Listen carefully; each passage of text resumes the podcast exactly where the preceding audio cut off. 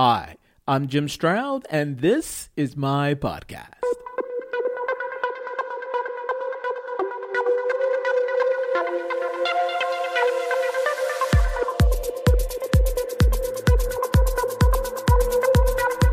Few companies have been under the amount of scrutiny that Facebook has endured.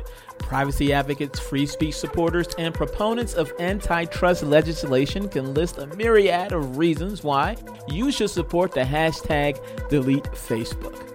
Yet, despite a growing voice of opposition, the overwhelming supporters of Facebook keep hanging on. Why?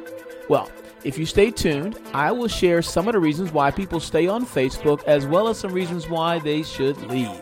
And I will do it after this word from our sponsor.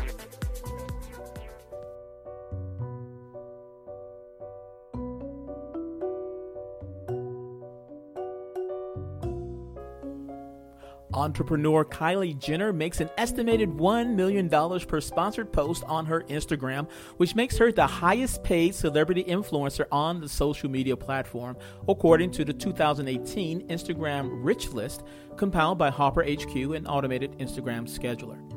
Jenner is followed by singer Selena Gomez, who gets $800,000 per sponsored post, and star soccer player Cristiano Ronaldo, who earns $750,000.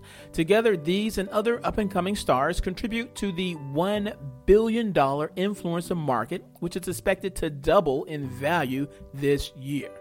Now, all that is great until there is an Instagram bug and you lose over a million followers, which happened to Kim Kardashian, Justin Bieber, and several others.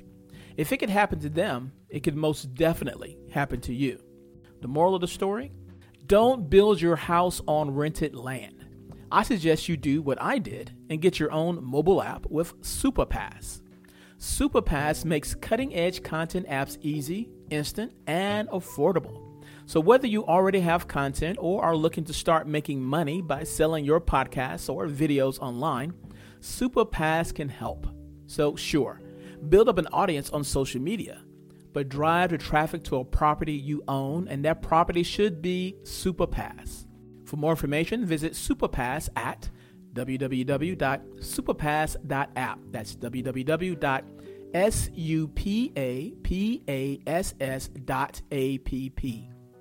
Superpass.app.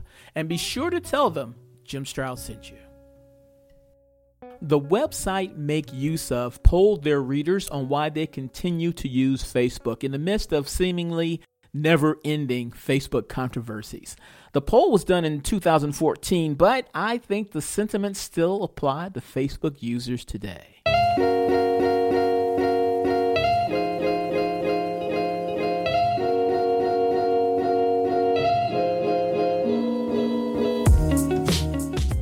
People stay on Facebook because it's required to log in to other websites, because you can use it to share photos easily, because Facebook offers free video messaging, because it's an easy way of organizing events, because Facebook groups are better than bulletin boards, because it's the easiest method for remembering birthdays, and because it offers a simple way of spreading awful opinions.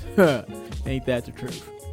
Now, some of the comments from that poll were interesting to me, but one in particular, uh, it read, where is it? Yes, here.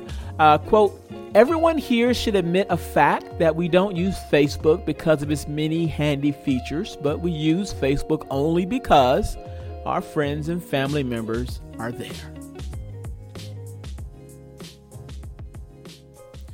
Uh, so true, so true, so very true. All of those reasons are true. Now, if you are among those who wish to remain active on Facebook no matter what, then this headline from Forbes magazine may be of interest to you. The headline is this Facebook manipulated 689,003 users' emotions for science. And the gist of the article is this on occasion, and at the sole discretion of Facebook, users of Facebook become guinea pigs for experimentation. Here's a quote from that article.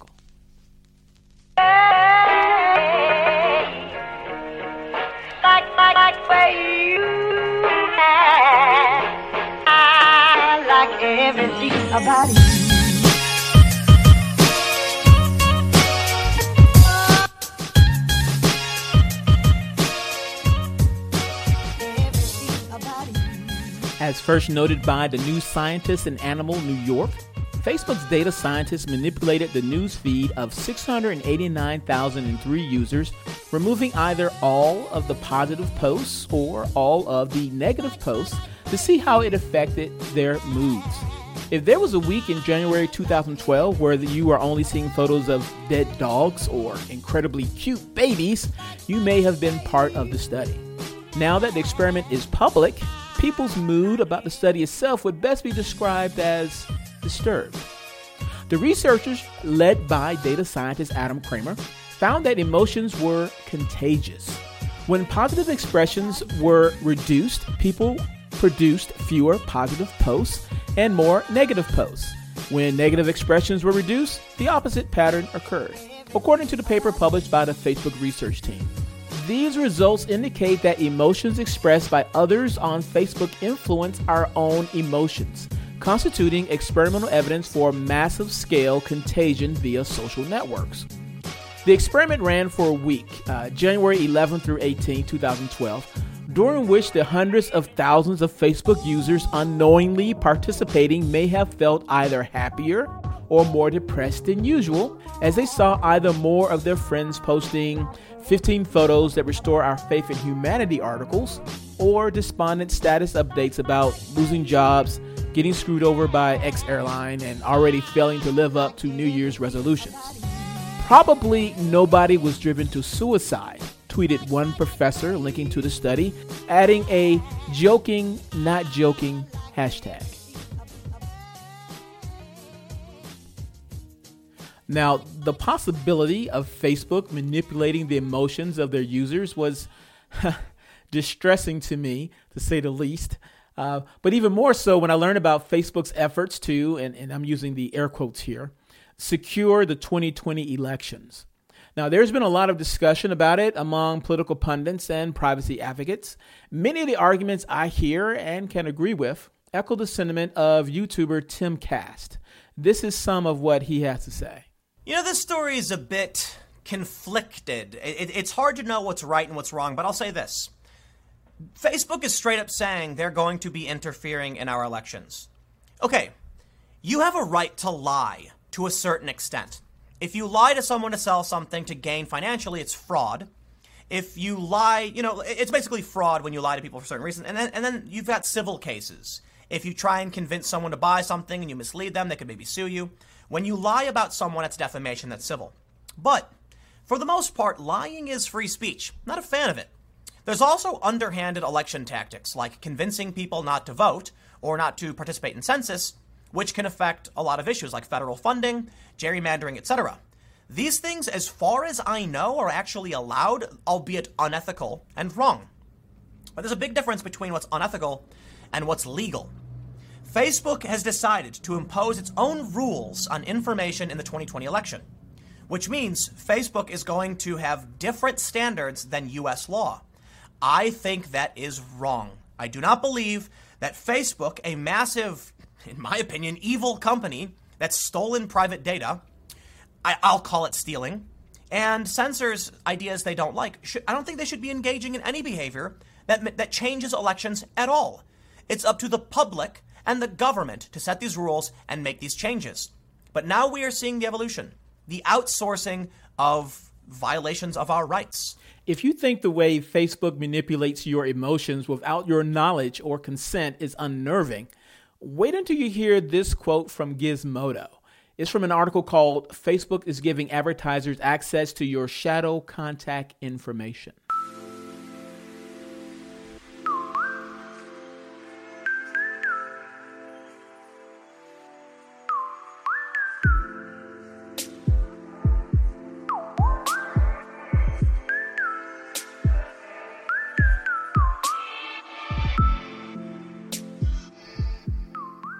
One of the many ways that ads get in front of your eyeballs on Facebook and Instagram is that the social networking giant lets an advertiser upload a list of phone numbers or email addresses it has on file.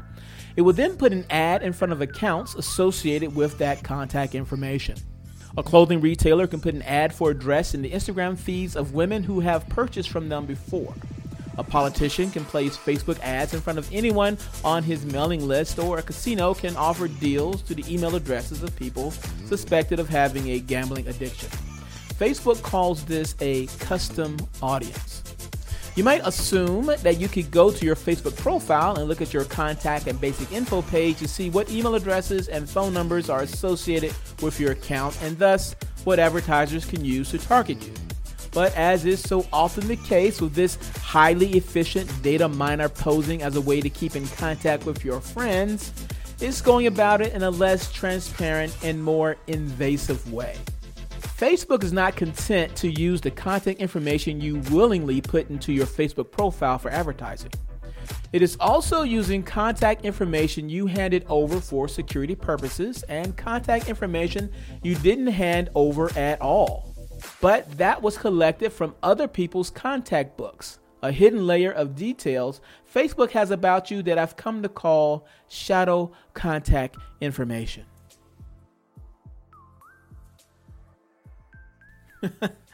wow.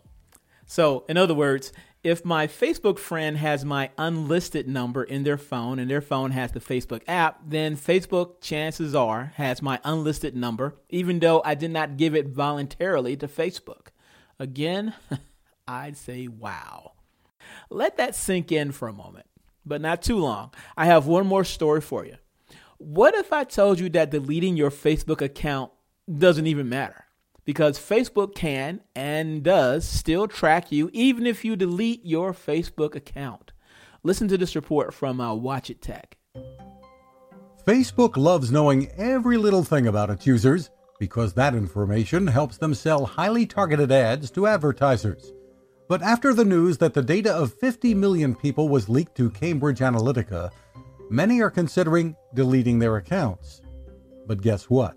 The company can still track and target people who aren't even registered on the site via other settings on their phone and browser. If you want to put an end to this on your iPhone, first go to Settings, then Privacy, and select Limit Ad Tracking. On Android phones, click Settings, Accounts, and Sync, Google Ads, and finally, opt out of internet based ads. On Chrome and all other browsers, go to Preferences, Show Advanced Settings, privacy and click Send a Do Not Track request with your browsing traffic. But note that while Facebook has agreed to honor Do Not Track requests, companies are not required to. It's simply voluntary. Now, in case you're wondering how Facebook can still track you even when your account is deleted, the answer is several ways, and I'm sure I don't know them all. Uh, but one way I do know for sure is the Facebook share button. As of April 2019, the Facebook share button is on 275 million websites and counting. The Facebook share button is there to collect data on you and the type of content you're viewing so that Facebook can then share that information with advertisers. That's why you're likely to see ads for sports in your Facebook feed if you've been visiting a lot of sports websites. Isn't that special? So, to sum things up, Facebook can manipulate your emotions anytime they want without your knowledge. Facebook can gather your contact information from other people without your knowledge and sell that information to advertisers. And Facebook constantly tracks you. Even if you were to delete your account, it would not stop Facebook for, uh, from keeping track of the websites you visit and selling that information to advertisers. So, all that being said, and I'm speaking to you. Uh, faithful Facebook users. What do you think of Facebook now? Please leave a comment. I would love to hear what you have to say.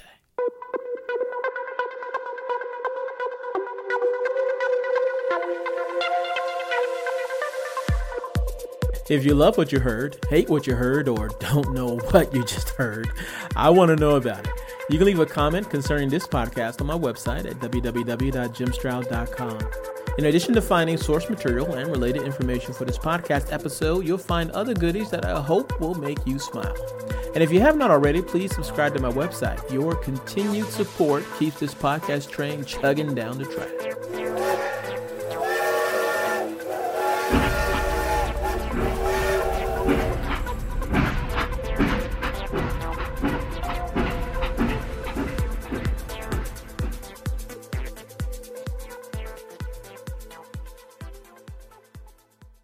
Ever heard of Stoicism? Chances are, if you have, you've heard of Stoicism with a lowercase s and not Stoicism with an uppercase s. Lone wolves, no emotions, antisocial behavior, cold indifference. All that is Stoicism with a lowercase s. Stoicism with an uppercase s is the ancient Greek philosophy and virtue ethics framework that centers on service to the cosmopolis, to include your family, friends, community, and planet, and the development of a good moral character. My name is Tanner Campbell, and I'm the host of Practical Stoicism, a three times a week podcast teaching Stoic principles and concepts to anyone interested through the exploration of texts and deep dives into various moral topics. You can find Practical Stoicism where you're already listening to podcasts by searching for Practical Stoicism or by going to stoicismpod.com. I invite you to give it a listen today. You just might like it.